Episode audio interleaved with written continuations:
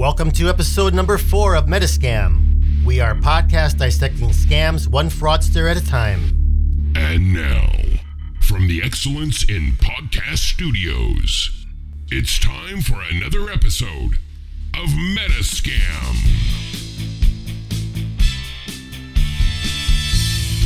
We break down scammers' approaches, tricks, misdirections, and other tools they use, and present you with our direct analysis. This is Peter.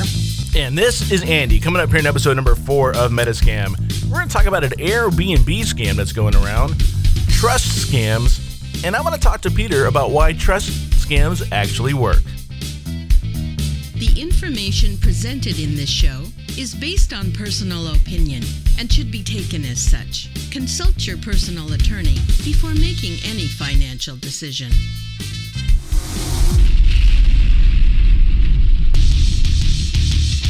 And hey, if you want to get in touch with us here at Metascam, that's pretty easy to do. You can send us an email at hello at metascam.com, or you can follow us on Twitter at Metascam Show.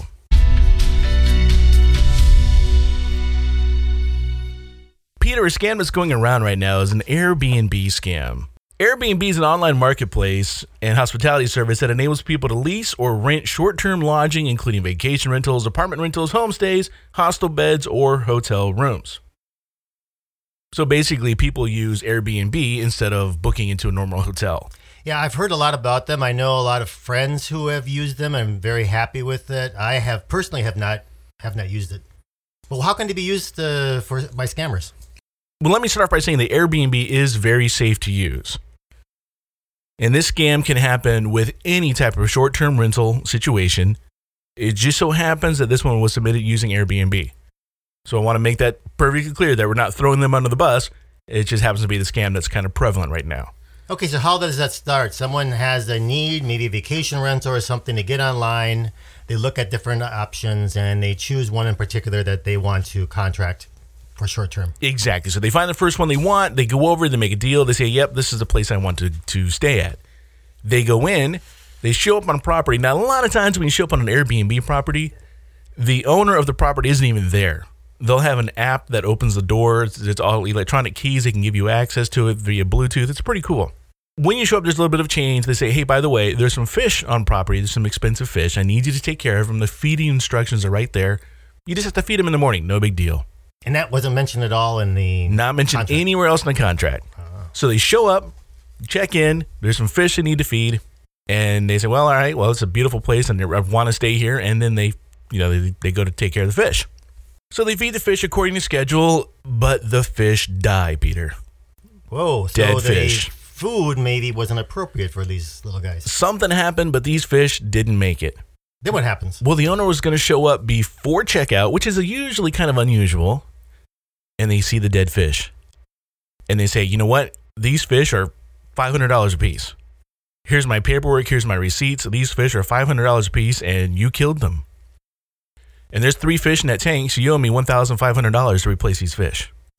Now that creates a problem because a lot of people, there's actually no real liability there because it's not in the lease.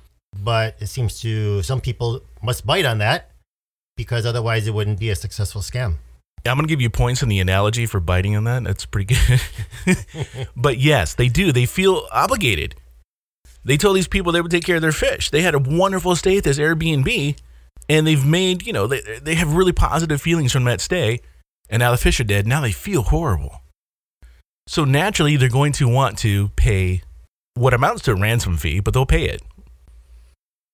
Well, the thing is, they probably are compassionate toward toward animals in general. So, and they feel sorry that these fish died, and the owner is probably it's not just an investment in the fish; it's also their it's like a pet. Uh, so they might feel that. They might also uh, feel this is better to make the payment rather than having something over their head because maybe the landlord might might uh, state that he's going to sue them or something else, and so just make the payment and move on and try to forget about it. And that's exactly what happened. So what's going on here is th- this is a legitimate rental. It's a legitimate Airbnb rental. But what has happened is this is either traded hands, somebody else is managing the property, or it's just been around long enough to get enough positive reviews on Airbnb before this scam is launched. But how can the owner of these fish, let's say, show that they've they're worth five hundred dollars. Counterfeit documents. It's the same way anybody uh, does our the fraudulent checks. They just come up with a receipt that they've printed themselves. Uh, even they can come up with like what looks like a pedigree for the fish. It's all just fraudulent documents, but the fish themselves are cheap. You know, dime show fish that they got probably at the fair. You know, when you go to the carnival and you win those little goldfish in a bag. So how can someone protect themselves from this type of scam? I would I would go in and I would say, I hate fish. Take these things out. Of here. That was not in the contract. I just ha- I just don't like them. I don't like them. I, I don't want to do anything with them. I don't want to feed them. I don't want to see them. If it's not in the contract, you shouldn't be responsible for it. Most states will say if there's an addendum to a contract, and most that both parties need to agree on that in writing, have some signatures. So if you show up and something's not in the contract, by all means, now there's a red flag that should come up. Wait a minute. This wasn't in the contract. I'm not going to sign anything that says that I'm going to be responsible for these fish. And that's why usually this the owner the, of the property is going to be on site when this happens. Because there has to be the verbal communication at least for the verbal agreement to take care of the fish. So first of all, don't don't agree to it in writing or verbally. Just don't agree to it. Say no, I'm not going to do it. The problem is now you've traveled how many miles to show up to this Airbnb? What are you going to do? They kind of got you unless you can find another place to stay or if you can get the owner of the location to say, "Okay, we're going to not take care of the fish." And that's perfectly fine with them because remember, they don't have a lot of money invested in these fish. They'll just wait for the next person to come along. I think this is uh, one of uh, could be potentially many different examples of uh, this type of scam. Is basically where you have a basic contract or lease or agreement, and then how do you prove or disprove someone's accusations that you owe money for something that maybe uh, you did, you did not cause any damage or was not your responsibility. That could even be as simple as renting a place and all of a sudden they wanted to uh, have a fee because you've perhaps damaged some property there, whether it's a rental property, whether it's a rental car. What I usually do in many circumstances is go ahead and I ta- I photograph everything before before I, I, I take possession of it, so that in afterwards when you're returning uh, that property, when you're returning that rental car, and if they say, well, you know, there's some damage here, I have proof of those photographs. This is the condition that I received that property in.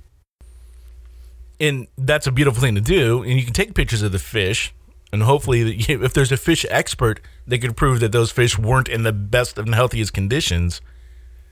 But that's a lot to go through, and that's what they get. And that's why it's a fish, because they know that you're not going to go through all that trouble to prove that that you did damage to those fish, or didn't do damage to the fish. They know you're not going to go through all those steps, so that's why they use fish. Fishy. It's quite fishy, yes.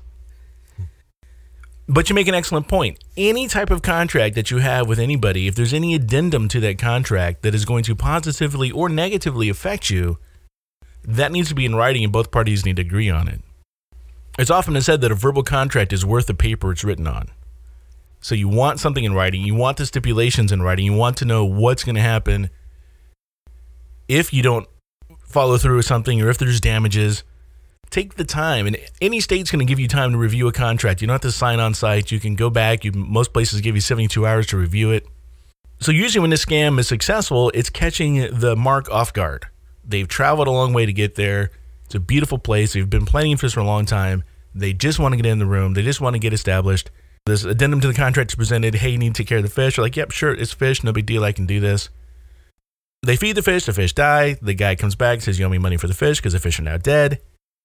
And the person usually just like you said wants just to pay and get it over with. Right now airbnb says they're investigating it looking into it and taking it case by case as it happens. Once you check in if there's any change notify airbnb is what they're saying and airbnb will stand by the renter with the contract that they signed with airbnb so that's the biggest recourse out of here is you say no i'm not i don't owe you anything because this is the contract the contract doesn't stipulate anything about the fish. I owe you no money about for the fish whatsoever. Just say no. Not comfortable with it, don't want to do it, I hate fish, whatever the case might be. Just say you're not interested, not comfortable, don't want to do it, and then that scammer will move on to the next. They realize it's not in their best interest to pursue you anymore. But I just wanted everybody to be aware that this scam is going around out there and is prevalent, and it's not going to be limited to just Airbnb because once Airbnb is burned, in other words, once the uh, the scammers realize they can't pull this one off anymore with Airbnb, they're just going to move on to the next one. Whatever short term contract situation comes into mind. Right now, for me, I think the next uh, iteration of this is going to move over to the rideshare applications, Uber and Lyft. There's going to be something that happens hey, that tear in my seat wasn't there. You owe me money. So there's going to be something that happens. Well, there actually was a uh, recently. I don't know if it was if there was something to it or not, but uh, one of the Uber drivers allegedly uh, stated that the passenger had thrown up in his vehicle and was claiming that he had to clean it. He had this outrageous cleaning fee. And uh, so that was very hard for the passenger to disprove. And I don't know what actually happened down the road with this, uh, but that's an example of, of uh, a driver claiming that there's been damage to his vehicle. I guess in that situation, the driver just has to realize that the uh, the passenger is inebriated and may not remember everything that happened during that ride, and takes advantage of it. That's interesting. I have to look, have to look around for that one, see if it's going around.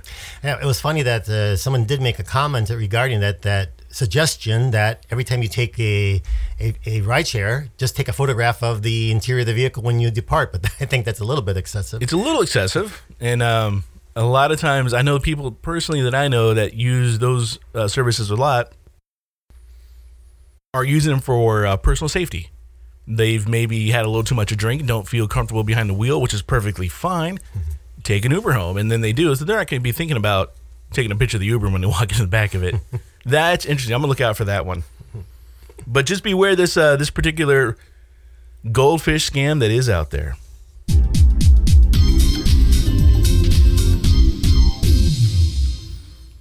Now, Peter wanted to talk to you a little bit about how your business encourages employees to speak. You said in our last show that uh, you can incentivize an employee to actually talk and communicate with management when they see something suspicious. We can tell someone, well, these are the employees, these are my fellow coworkers. I don't want to squeal on them because then, you know, I'm that guy. I'm the rat. So how do you get an employee past that that mental hurdle? Andy, that's a good point. The in this in this day and age, when there is a social engineer or someone else that's trying to take advantage of the company by penetrating the company, uh, hopefully with some financial gain at the end of that, and there's usually a number of different types of attempts to different people in the company, and just one individual bringing that what they perceive to be as a potential threat to the attention of security can literally, if it's a valid threat, if it's investigated, it could save the company thousands, if not millions of dollars. So it's very important for a firm to to establish that communication, ensure that their employees establish open communication with them without any fear of retribution to the employee. There has to be sort of a create an environment where it's safe to provide that information, where there might even be an incentive uh, to, to, to provide that information. We deal with companies, we, we encourage them to set up the flow of communication uh, and make it very apparent to the employees this is the type of things that you need to be on the lookout for because every day there are firms including our firm that are susceptible to these types of attacks whether it be phishing attacks whether it be calls in by by someone using a spoof service and trying to get information. Every day we receive these these these calls or these attempts. What do they look like? And give examples of what they may look like or what they may sound like and encourage them whenever there's a doubt just bring it to the attention. Sometimes it might be totally legitimate and there should not be any retribution for bringing uh, something to the attention that maybe uh, is legitimate but sh- that should be encouraged and show that the employee is generally genuinely thinking about the welfare of the company. So there's different ways to have the employee report this information. It can be full disclosure to include who they are, their their contact information in case security wants to get back in touch with them for some further details.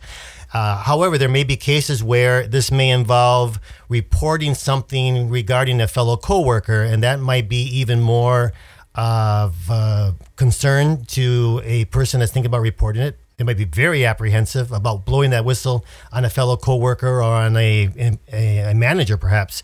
So there's ways to set up a system to do this anonymously, whether it's a, a box where people can provide comments or, or, forward uh, reports, incident reports through that box and not, not have their name uh, placed in there. Or, or many companies will even use a hotline where they can call in. They do not need to disclose who they are, they just report what they've seen and provide all the pertinent details. And the company will decide how they go forward and, and investigate that.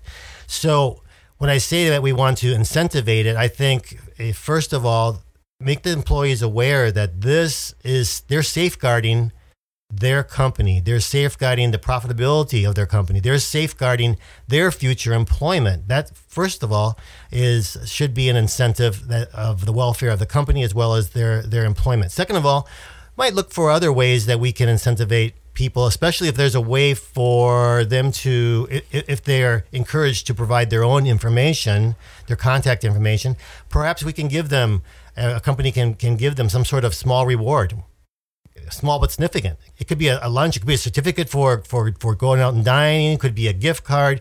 You know, what if it's 50 bucks? 50 bucks is nothing compared to what a company could stand to lose if uh, if a report was not filed and that report ends up in a in a significant a significant attack against the company.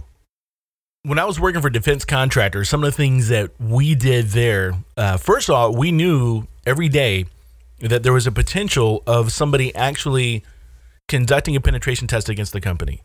And it was our job to be on the alert for that. And if we saw something, report it, and there was a reward for it. That kind of changed everything to be you didn't know if it was somebody inside. It could be the guy next to you, could have been approached by the pen test company to be the penetration tester for the day to try to elicit information out of you. So they would actually use us and other employees to mystery shop, if you will, our own company. So when we knew that could potentially happen, then reporting something that we saw, we didn't know if it was an actual attack or a test attack. So we had that that weight lifted off our shoulders because we knew we weren't squealing. We knew that if we didn't say something, and mine and the guy next to me was doing a, a, an actual pen test, and I failed, and I was the target, now I could be in trouble. So by having and flipping it that way, it re- releasing us from that burden of being the squealer and being the rat and being the, the, the stool, it really freed us up to actually communicate with our employer. Now they also incentivized by giving us lunches and bucks and, and dollars and gift cards. But the other little thing that we had going on that I really liked is if we saw something, it didn't matter what it was. It could have been a bug in a program, a typo on a website, it didn't matter. If we brought that to the attention of whoever our immediate manager was.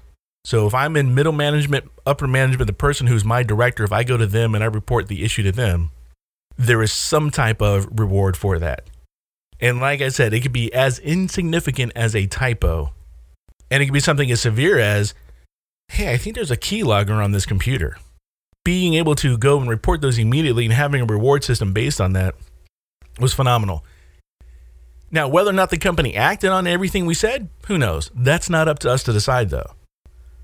What was up to the employee to decide was to come forward with that information. Now, and as I said, we were approached by the penetration testing company that was constantly pen testing us. And they would say, hey, we want you to go find out the password to this particular system that we know you don't have access to because your upper management told us you're not on that program. And then I would go to an employee and go, hey, I just need to get access to this, making a, a, a change to it, and I don't have admin rights. What's the password? And if they would then give me the password, well, then I've just successfully penetra- you know, penetrated the, the system, and now I have admin rights to a system I shouldn't have. And let me tell you, from a personal standpoint, that sucks because now I have they're asking me to uh, really go out on a limb and, and expose myself and expose the trust that I have with another employee. And you would see people all the time, or I would see them all the time, and I never said anything, and I probably should have, who, when they would ask a question to, to another employee, they would be shaking their head no. so there wasn't a it was a nonverbal communication. Like they would say, "Hey, Peter, Is there any way, and now while I'm talking, I'm shaking my head or nodding it left or right and saying no. Is there any way you can give me the password to this system? And I'm nodding to you no, and you go no, because now you know that's a pen test, and now you go report it. So yes, there are some ways around it, and uh, but it was something that it made it a little bit of a game that we knew anytime there could be one of these tests going on. We don't want to create paranoia. Uh, you conduct pen testing, you maybe have a, a, a, social engineering awareness test in advance of that, so they you're educating the employees of the company how social engineering takes place. What are the different ploys? What are the different things that you may need to be on the lookout for? And if they know there's going to be an active test going on, they're going to be really on the lookout uh, to the point of maybe being a little bit over par- paranoid initially. But if that if that is just done and nothing more is talked about or said about it, after a few weeks, after a few months, people will go back to their normal, I'll say, careless.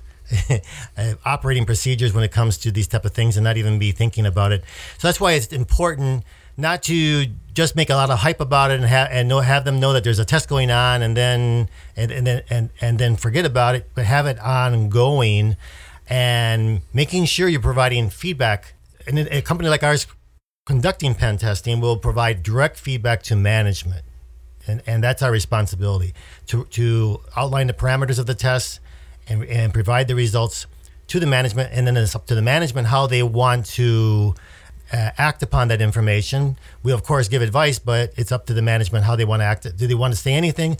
Do they want to engage the employees? Do they want to share this information with the employees? What's very important, though, is that management does not – take any adverse action to anyone who maybe did not handle a particular task appropriately. The idea is to educate, reinforce procedures, not to create a culture where if something happens and I handle it in, incorrectly, I'm going to be purged. This is not a communist environment where if you don't follow in line and you do something a little bit off, you're going to be purged from the company. And so uh, we got to be very careful. We got to be paranoid. We got to be secretive. No, it's you're trying to promote open communication and look for ways to incentivize the employee and, and recognize employees that that do what, things very very well. And it might not be just the employee. Maybe it creates a culture within a company depends how large that company is where even different departments can sort of let's say compete against each other for for how many different things that they've been able to uncover or notice or report. So it becomes sort of a activity a social activity within that company of creating creating that community what I usually do also, where I find to get you get another hook into an employee's interest in being on the lookout for these types of social engineering employees or scams, is that this is the same sort of methodology awareness that they can bring back into their own personal life back at home with their spouses with their children with the, you know themselves and their their communication with other people or things that may come their way. It's not just the company that can be scammed. Uh, individuals on a daily basis also have different types of attacks against them. So creating this overall awareness is also very good for the employee in their personal life.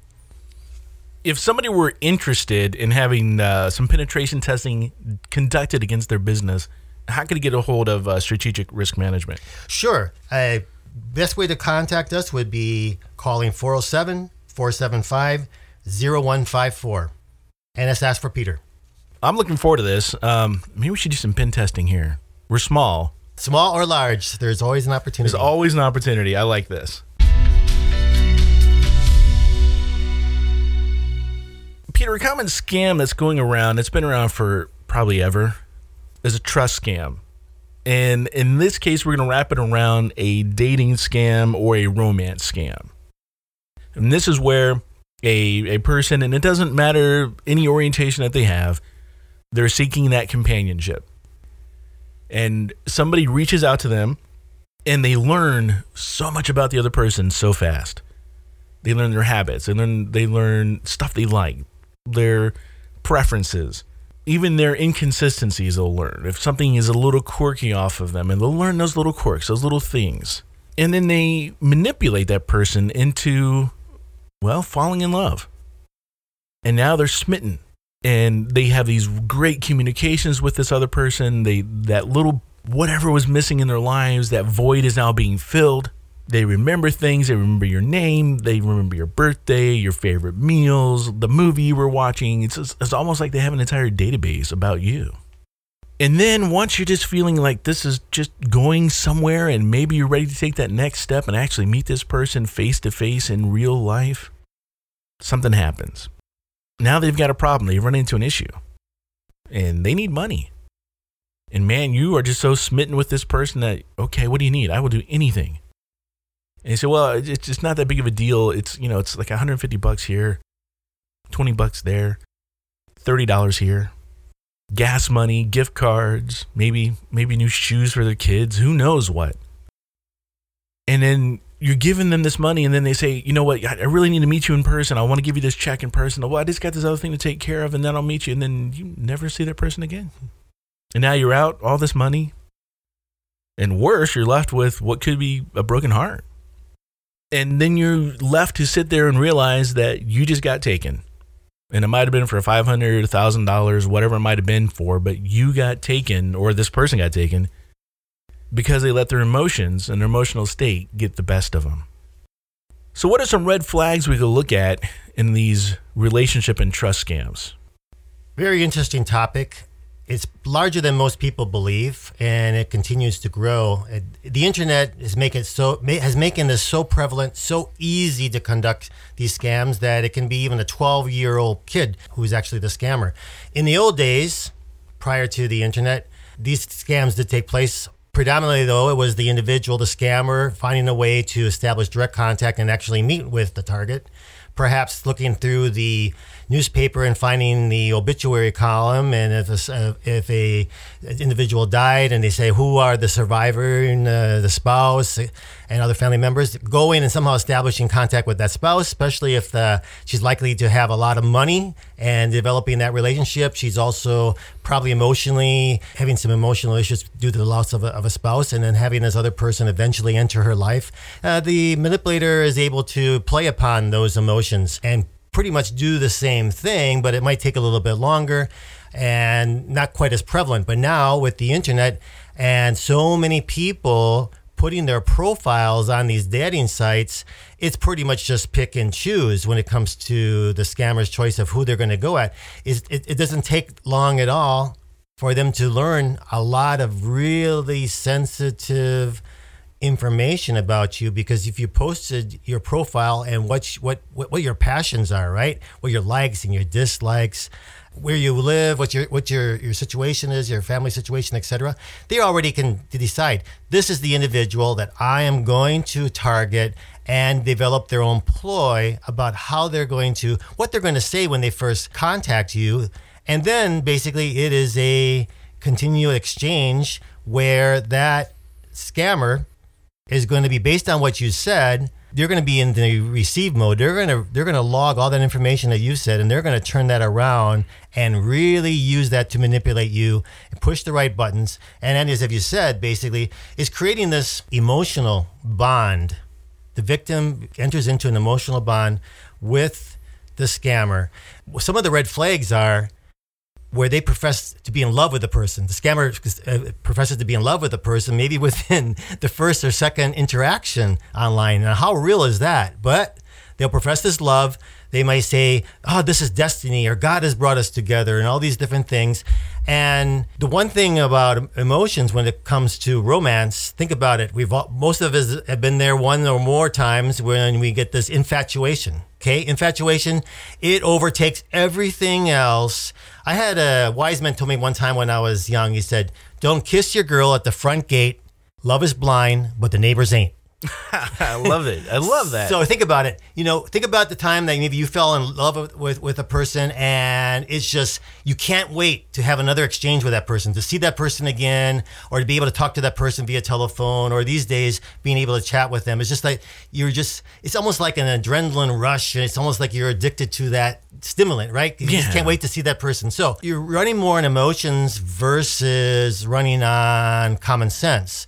So, when a scammer might do a number of different things that you should be suspect of. You might not be really even thinking about that. You're you're actually very very blind, and it might be other people around you that might say, "Listen, that is so weird. How could you fall in love with this person so quickly? Where are they from? Have you ever met them? How do you know what this person is saying is true? And and you might just be, well, I trust them. I trust them, and you just totally you just totally absorbed by that. They might shortly after establishing contact with you send you some gifts, maybe uh, some flowers, maybe some candy, and that's for two reasons, basically. First of all, it also helps develop the emotional attachment to that person, but they're also, they want to verify the address where you live. They're getting more, inf- they're verifying the, the information that you're giving to them, and they're, they're getting that address, they're getting more information from you so that they can use that later on. Now, how might they use that later on? There's a lot of variations with these types of scams. Well, first of all, they're going to, for the most part, say they're living in a foreign country. Many times they'll say that they are a U.S. citizen currently living and working abroad, maybe a very successful in business, uh, and they're going to be there for a short period of time or an extended period of time. They're they're going to say they're single. They're going to say that they have no one else there that can help them when a situation arises. Uh, they might say that they have a mother or father who maybe is of African descent. A lot of these scams do come out of Western Africa. Nigeria uh, uh, is one of the big ones. Actually, Nigeria, it's uh, funny, Andy. I just came back from uh, traveled up to the Midwest, Wisconsin, where my my family lives. My mother turned 90, and I wanted to have a surprise birthday party for her. So it, it it all worked out really, really well. I took a lot of photographs. I wanted to develop those photographs before leaving because I wanted to put an album together for her. So I went into a Walgreens in my hometown, which is like 14,000 individuals that live there. Went into a Walgreens to get these pictures printed out at the kiosk. They had two kiosks there. One was not working. So the, the other one that was working, there was a, a gentleman at that kiosk. In addition to printing out pictures, they, you can do other services there, such as uh, Western Union. So I was waiting behind this gentleman. He was about, I would say 80, 85 years old. And he was, he was trying to send a wire uh, transfer via, via Western Union. I don't normally get into people's business, but I was waiting and it was taking some time. And so I just looked at the screen and I saw he was looking for the location where he was sending the money to. And he pressed Nigeria. Oh no. Seriously, I'm thinking, what's the likelihood that an 80 year old man in my town of 14,000 in the Midwest knows or has family member in Nigeria that needs money? Yeah. So I'm thinking, my it was gut wrenching. I'm thinking this poor guy, this guy, this guy could be my father, you know. And I really felt I somehow I need to at least attempt to get word to him. And if I thought if I contact, if I if I said, "Sir, what are you doing?" He's gonna be like, "Well, this is none of your business." Right. So I I went up to a a young lady that was working there in that department. I said, "Listen, I am very concerned about uh, what this gentleman might be doing because I noticed that he's sending money to he's trying to temp- send money to Nigeria. I I think it was around five hundred dollars." I know that there are certain places like Nigeria where there's so much fraud going on. Every day, people are, are are being taken up on this. So I'm concerned about him. And so she she walked up to him and said, "Sir, you know how's it going? I say, thank you for using our services here. We do monitor some of these transactions when we see that money is being sent to certain countries because we know there's a lot of uh, scams that go on. So I want to make sure that that you know that who this individual you are sending this money to." The gentleman looked at her and just smiled and says, "Oh, I, I know this person very well." Now, who hmm. knows? I doubt that when you say you know somebody very well, is it just because I've engaged them in a dialogue back and forth on the internet and I feel like I know them really, really well? Or do I actually know them? Have I ever seen them face to face? He pushed the button, the transaction went forward. I I just fear that it's not just one transaction. Usually, what they do is they loop you in for a number of transactions uh, over time. As far, they will do it as long as they can milk you, really, of- of, your money. So one of one of the variations to this, okay, they they sent you a some gifts, a flowers, whatever. They have your address, and then they'll say, "Hey, I have an, I'm having a problem here. I have a check." That's drawn on a U.S. bank, and I can no way that I can cash this over in Nigeria, whatever country I am in. Could I send this check to you? I can endorse it and send this check to you. You deposit it in your bank, and then you can wire the money to me via Western Union. And you think, well, that's that's easy. I, I'll be very willing to help you out. And so that, that you receive that check, and you go to your bank, and if the check looks very genuine, which many times they look very genuine, the bank will take will, will take that check, and uh, you might think, well, the, the the check is good, even after a couple days, and then you send that money via Western Union. You have no recourse once that money is sent via Western Union, and then your bank contacts you maybe a week later, maybe ten days later, say, "Oh, that check you, you've deposited bounced. It's a it's a it's a illegitimate check where there are no funds in that in that account. You must uh, re, you know you're on a hook for that money. So all of a sudden you're on a hook for the money that you've actually transferred via Western Union, whether it's five hundred dollars or thousand dollars, whatever to be the case. So that's one variation. A lot, as you mentioned, uh, Andy, a lot of times they're coming out of this, the scammers using distress. They may say that they've had a an emergency situation, and they desperately need this money that they don't have. Maybe it's a they've been in a car wreck, there's an injury, they're in a hospital. Many times they've given you a promise that they're going to see you very shortly. And you get your hopes up. Everything's going so fantastic, and all of a sudden there's this hiccup. They got this issue, and they ask for your help. Every time they ask you for something, it's going to be financial. That ultimately is what the scammers want. They want financial assistance of some kind. So whether it's a hospital bill, whether they or maybe there's some some legal issues, uh, their documents, their travel documents that this fine needs to be paid for them to be able to travel out the country, or maybe it's some money for their airline ticket. Whatever the case may be, they're going to be asking you for some help and, and trying to get you to send the money to them. And then there's always going to be another problem because ultimately their goal is not to travel to meet you because once they meet you if they try to do that probably the scam is going to be up. You might going to be able to see through that but as long as they can keep you on the hook they will do that. This can go on for weeks months years and unfortunately many times people that are on the hook they might mention it to other people but they will not you know when they, they enter a relationship with somebody who could be a scammer they don't start to do their own sort of vetting of the person until maybe other people might see it and they might suggest it. And we get contacted periodically by family members of individuals who have entered a relationship with somebody and they're smitten, you know. But the family members think there's something not quite right with this. They're very suspicious and they might even contract us to conduct the investigation because of concerns over a family member or a friend. Because many times the, the victim really does not believe there's a problem and it is really believed they're helping that individual and that's the love of their life. This could be their potential soulmate. And they're just so blind that they can't believe. Uh, I actually saw a. I, I don't normally watch Dr. Phil, but there was a episode a few months ago where there was this uh, lady who actually was on the show because her, her children were very concerned about the scam, and she literally had had almost emptied her entire bank account and sent this money over to this this uh, gentleman in in uh, Africa who was on his way to come to meet her. And, and but she never validated or vetted any of this information. And ultimately, through the help of uh, the show, they did send out investigators, and they were able to to uh, prove really this guy was a scammer. Mm. She would not believe anything that her children said. She was just so blind about this until the facts were in front of her, and then she was completely devastated. She she she lost her money. She was embarrassed. And uh, I mean, she was devastated, unfortunately. Yeah. There are some other things that you can do if you are establishing contact with somebody online, especially if that's the person that initiated the contact.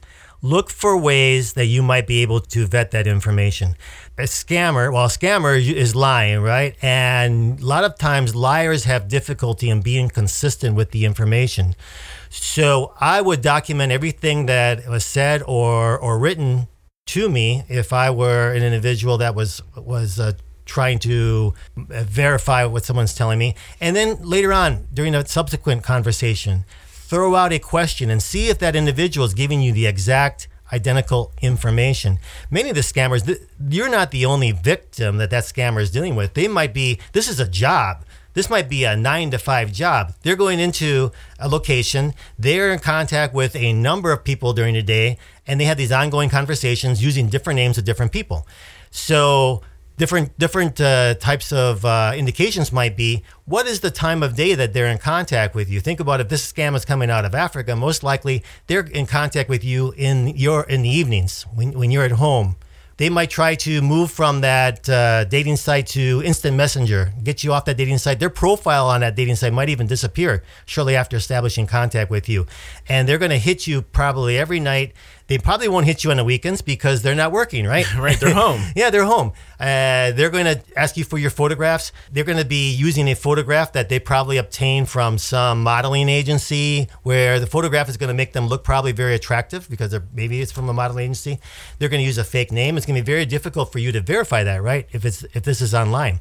Well, you can say, well, we can do sort of uh, webcam. Yeah. Another indication may be they will love to have you on webcam and they'll encourage that because they want to see you. They're so in love with you, but unfortunately, their webcam's not working. Yeah, something's I don't know what's wrong with it. Something's Yeah. broken. So it's it's just one way, and that is extremely dangerous because they could very well be recording that webcam. They might ask you, "Hey, mm. let me see where you live." You know, show me. And so you're you're kind of giving them a tour of the house. You're showing them different things, and it might even enter into a realm of things that can be very very dangerous when it comes to doing things online that might be very you would definitely would not want anybody else to know about. So you might be exposing yourself, and that's recorded, and that could be used later on. So how could how, what can happen when you come onto this doesn't look right. I want to discontinue this relationship.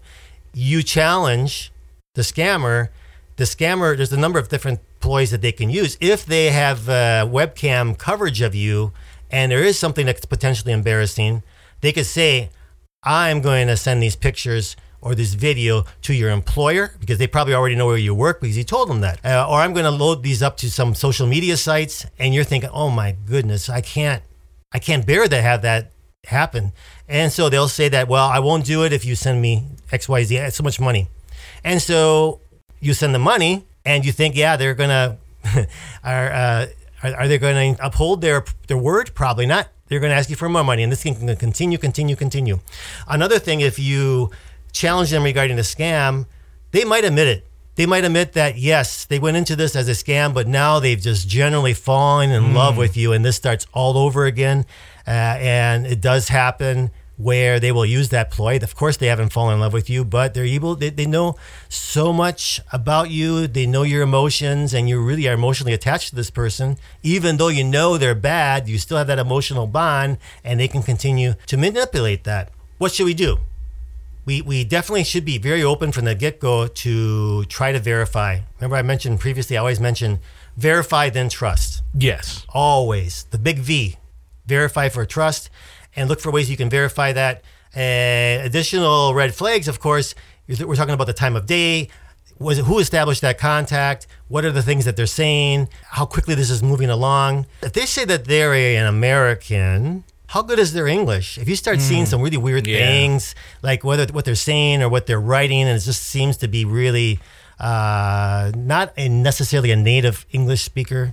Uh, that's definitely a should be of concern. Another variant of this is uh, romance scams when the scammer pretends to be U.S. military personnel overseas. This is big and this is growing. And even if you go to some of the sites, the Department of uh, Defense, maybe the Army will even have like a paragraph there saying, be very, very careful about people who contact you saying that they are members of the of the U.S. military. There's a lot of uh, scammers out there that are using that, that pretext. And why is that easy or why is that effective? Basically, the scammer, first of all, can talk to you from a location where he's not necessarily authorized to disclose where he is. He could be out of pocket for a few days because he's going on a particular mission and he can't be in contact with you. So he can he can really withhold saying a lot of information if you're asking questions. Well, you know, I'm going to be gone for a few days. I'm going on a very dangerous mission, and you're like, you know, until you hear from him again, you're very worried. Oh, maybe something's happened to them, and once again, that's playing upon your your emotions, mm-hmm, right? Mm-hmm. And finally, when you hear from them again, you're so happy. Oh, you know, I say just drawing you in, drawing you in, drawing you in. And so you're concerned about their well-being. A lot of times we, we think that soldiers are out there. They don't necessarily have, you know, their their their income is is is, is very low. It's difficult for them to get different things, and so they, they might have a financial need. They might need something that they could ask for you. Can you can you help up? Can you help me out? And so readily you, you fall in you can fall into that very very easily with that type of of scam that could be ongoing. We need to try to verify if, if someone says that they're whatever person American, where are they from? Where did they grow up? And most likely, if they are, if, they're not an American, if they're calling you from West Africa, you should be able to verify a lot of things they say with actually doing your own sort of due diligence. Those those, those places exist that this person's talking about. Does it make sense? Uh, does it track? And be able to, uh, after a period of time, say, no, this does not make any sense. There's too many inconsistencies here. I ask him questions and he, personal questions, and this individual seems to divert the question. Uh, I don't really get a response. He, he's asking, he or she's asking all this information about me, but when I try to ask information about them, it just seems like it's, it's more of a one way communication. So try to verify, always try to verify. I mean, there are, gen- of course, there are genuine people on dating sites. The fraudsters are setting up their fake profile and it's prolific, but it's still a percentage. It's only a percentage of the real authentic dating sites. So we're not, we're not saying, oh, don't even go on a dating site because everybody on there is a fraudster. Not at all. We just want to raise the, the level of awareness that it is a very convenient, effective tool, resource that fraudsters are using and basically what to be on the lookout for and how to protect yourself uh, from such a scam. Yeah, the biggest thing here that I can think of is don't keep it to yourself. If you feel like you are have just met Mr. or Mrs. Right and that's the next person for you, share that information with somebody else around you. Because a lot of times you get those blinders on and you can't see it, but other people can. So use that. Trust your friend's network and uh, use that to your advantage. Hey, folks, there's a real easy way and safe way that you can actually support us here at Metascam. And that's by using Amazon. You probably already do that. If you head over to metascam.com forward slash Amazon, that's going to take you right over to Amazon's page. Everything works 100% the same fast, secure way that you used to. The difference is we get a little bit of a kickback for every dollar you spend. And that's a way you can show your support for what we're doing here at Metascam on a regular basis.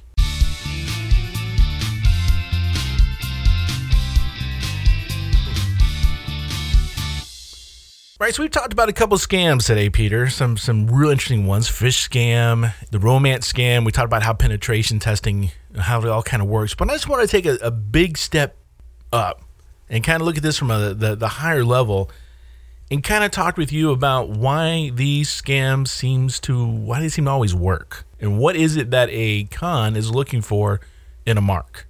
Okay, there are a number of elements.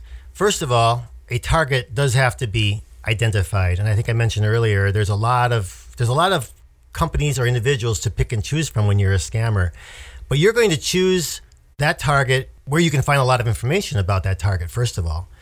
And then you're going to pick out of those targets the ones that are going to be soft targets, meaning very e- you perceive to be very easy versus very difficult, maybe to to uh, to successfully scam. So if we look at first of all information on targets, as I mentioned earlier in one of our episodes, there's a proliferation of information today that's out there on the internet that a scammer can begin to investigate, can begin to collect information, research, and begin to develop maybe a ploy about how they can use that information.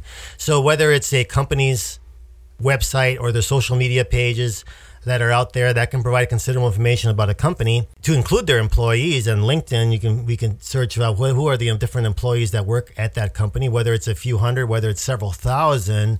Those linkedin pages provide considerable information about that individual as well as how they fit into that company. Then uh, just social media pages regarding an individual online facebook twitter all that provides considerable information before the before the scammer even establishes contact with a potential target. Acquiring all that information out there really, really gives the scammer uh, upper hand. Then, phase two, the scammer might try then to establish contact with a company or with an individual using that information, but continuing to collect information. Uh, they might use an email. They might use a telephone, as I mentioned earlier. They might use spoof calling, so they can impersonate somebody calling from another office of the same company or another organization. So they're asking questions and they're collecting additional information. They haven't tried the scam yet, but they're just collecting additional information. So it's very easy for the scammer to collect that information. Then they're going to take a look at okay, what are some of the vulnerabilities I see in that target?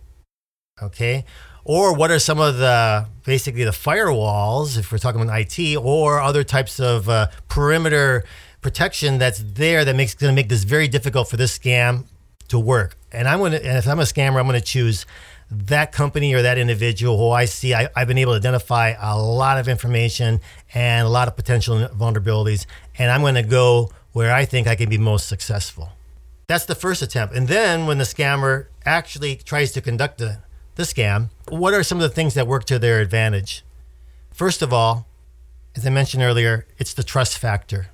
Most people, especially in the West, our Western hemisphere here, most people will trust if someone is asking them of something or someone tells them something. They'll trust more readily than distrust. So we have the tendency to trust until something indicates to us that oh something's wrong here but by then it might be too late. So mm. there's a tendency to trust which is a great great great factor that a scammer can use. Then then there's the urgency. There's usually when a scammer needs something some information or, or wants you to do something to press a button on the uh, type of type something on the computer screen it's something very urgent. Why?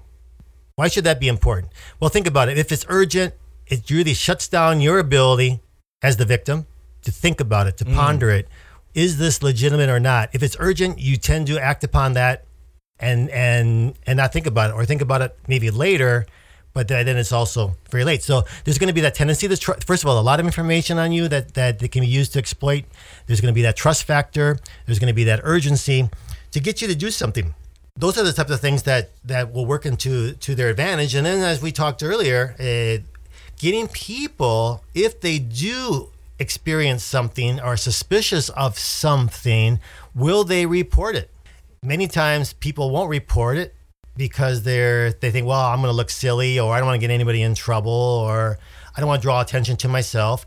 Or if actually what's even worse, there has been a compromise. Mm. You've done what the scammer wants you to do. Now you realize there is there is a potential of a serious compromise here, maybe even more of a reason. Whoa, I do not want to report this because it's going to look me very, really bad. Maybe I'll get fired.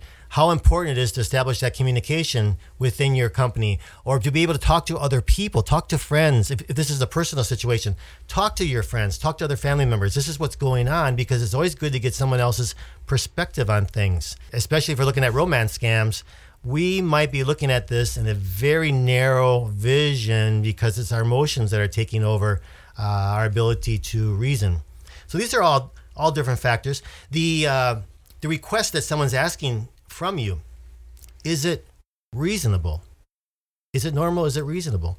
If they are developing a relationship with you personally, what they're asking for you is it something that seems to be reasonable? What they're asking you to do, uh, how soon are they asking you to do this in the relationship? If you're doing this within the first or second interaction, is that normal? Would somebody normally be asking you to do that for them so soon? If if you're at the office and you get a phone call and they ask you to to perhaps provide information or facilitate some information, is that also a normal request? Who is it coming from? Can you verify that that person says he who he or she purports to be?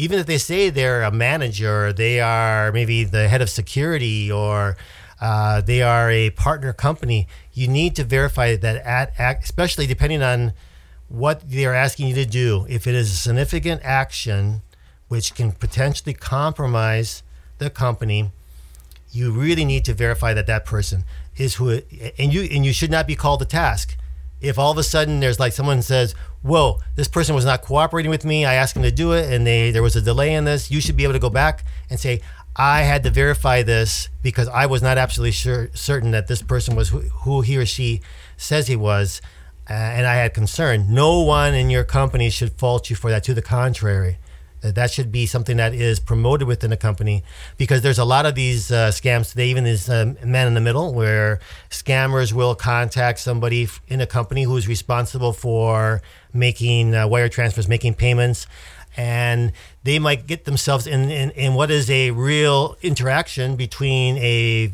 a vendor and the company. They've established relationship. They've sent emails back and forth. Perhaps they've already even made purchase orders, they the scammer will get in the middle of that and then take over and send an email to the the victim because they're they're cloning they're spoofing the email. And so it looks like it's actually coming from that vendor that you've been doing business with forever. And all of a sudden they ask for this transfer because they ship the products. They say they urgently need it. There's been a delay. There's a problem here. We need to have this right away. So you're once again they're building that on trust because you think it's coming from them, but you have not verified it, and it's urgent because they don't want to give you time. They do not want to give you time to verify. So those are some of the big flags that we need to be considered about. You know, do I really know that this request is coming from someone who I really know? Okay.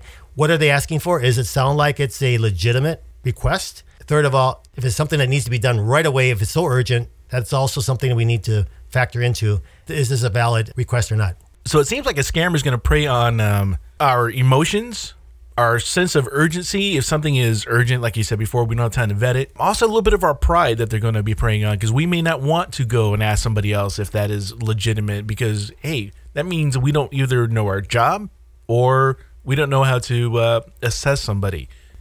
So it's bringing a lot of emotions, a lot of a sense of urgency or loss. We may lose out on something if we don't do something fast enough, and our tendency to want to help and be helpful to other people. So they're preying on all of that. And that kind of leads me to, based on what we've been talking about in these past couple shows, I think we should lean on our audience a little bit, Peter, and open up a bounty program and kind of say, send us your scams. Not that you've been scammed, but if you were going to construct the perfect scam, what would it be? So we want our, our listeners put on their gray hats, which means you're not a black hat, you're not doing anything negative, you're not a white hat, you're not doing anything, but it's a gray hat. This game has to be original, and then this is going to be a hard one because Peter's been in the business a long time. He's probably seen a lot of scams, so we want something original. It's got to be believable, and as I said, it's got to have the potential to actually pull off something. So if you meet those three criteria, original, believable, and the potential to work, we'll go through them. We'll dissect them step by step, and if it's something that you can actually pull off, we'll have a prize for you. It's gonna be a tough challenge because I'm sitting across the table from a seasoned veteran, many years in the business, seen it all probably, but that just means you need to be creative about it. I think this is a good exercise also because we have the, I mean, the cliche to defeat your enemy, you must know thy enemy. So you need to, to really be effective in protecting yourself from scammers. You need to learn how they think, how they act, how they think, how they might construct these scams. And if you really begin to develop an idea of how these things are put together and use your creative juices, in this case for good, because uh, we don't want you to actually execute this scam. of course, it's more from an educational and awareness uh, for our, our audience, the listeners. And uh, I think you're going to really get a lot out of doing doing this exercise, and, and it should be a lot of fun, actually. So here's what you're going to do. You're going to construct your scam, send it in an email to hello at metascam.com. When we get a pool of about three to five, every time we have a pool of those, then Peter and I will take those and put them up against one another. And it's going to first come, first serve. Once we have a pool that enough to actually make a competition out of it, we will dissect those on the show. And the winner of that round is going to receive at least a $20 gift card from Amazon. So again, an email is hello at metascam.com. And we're looking forward to hearing what you guys have to share.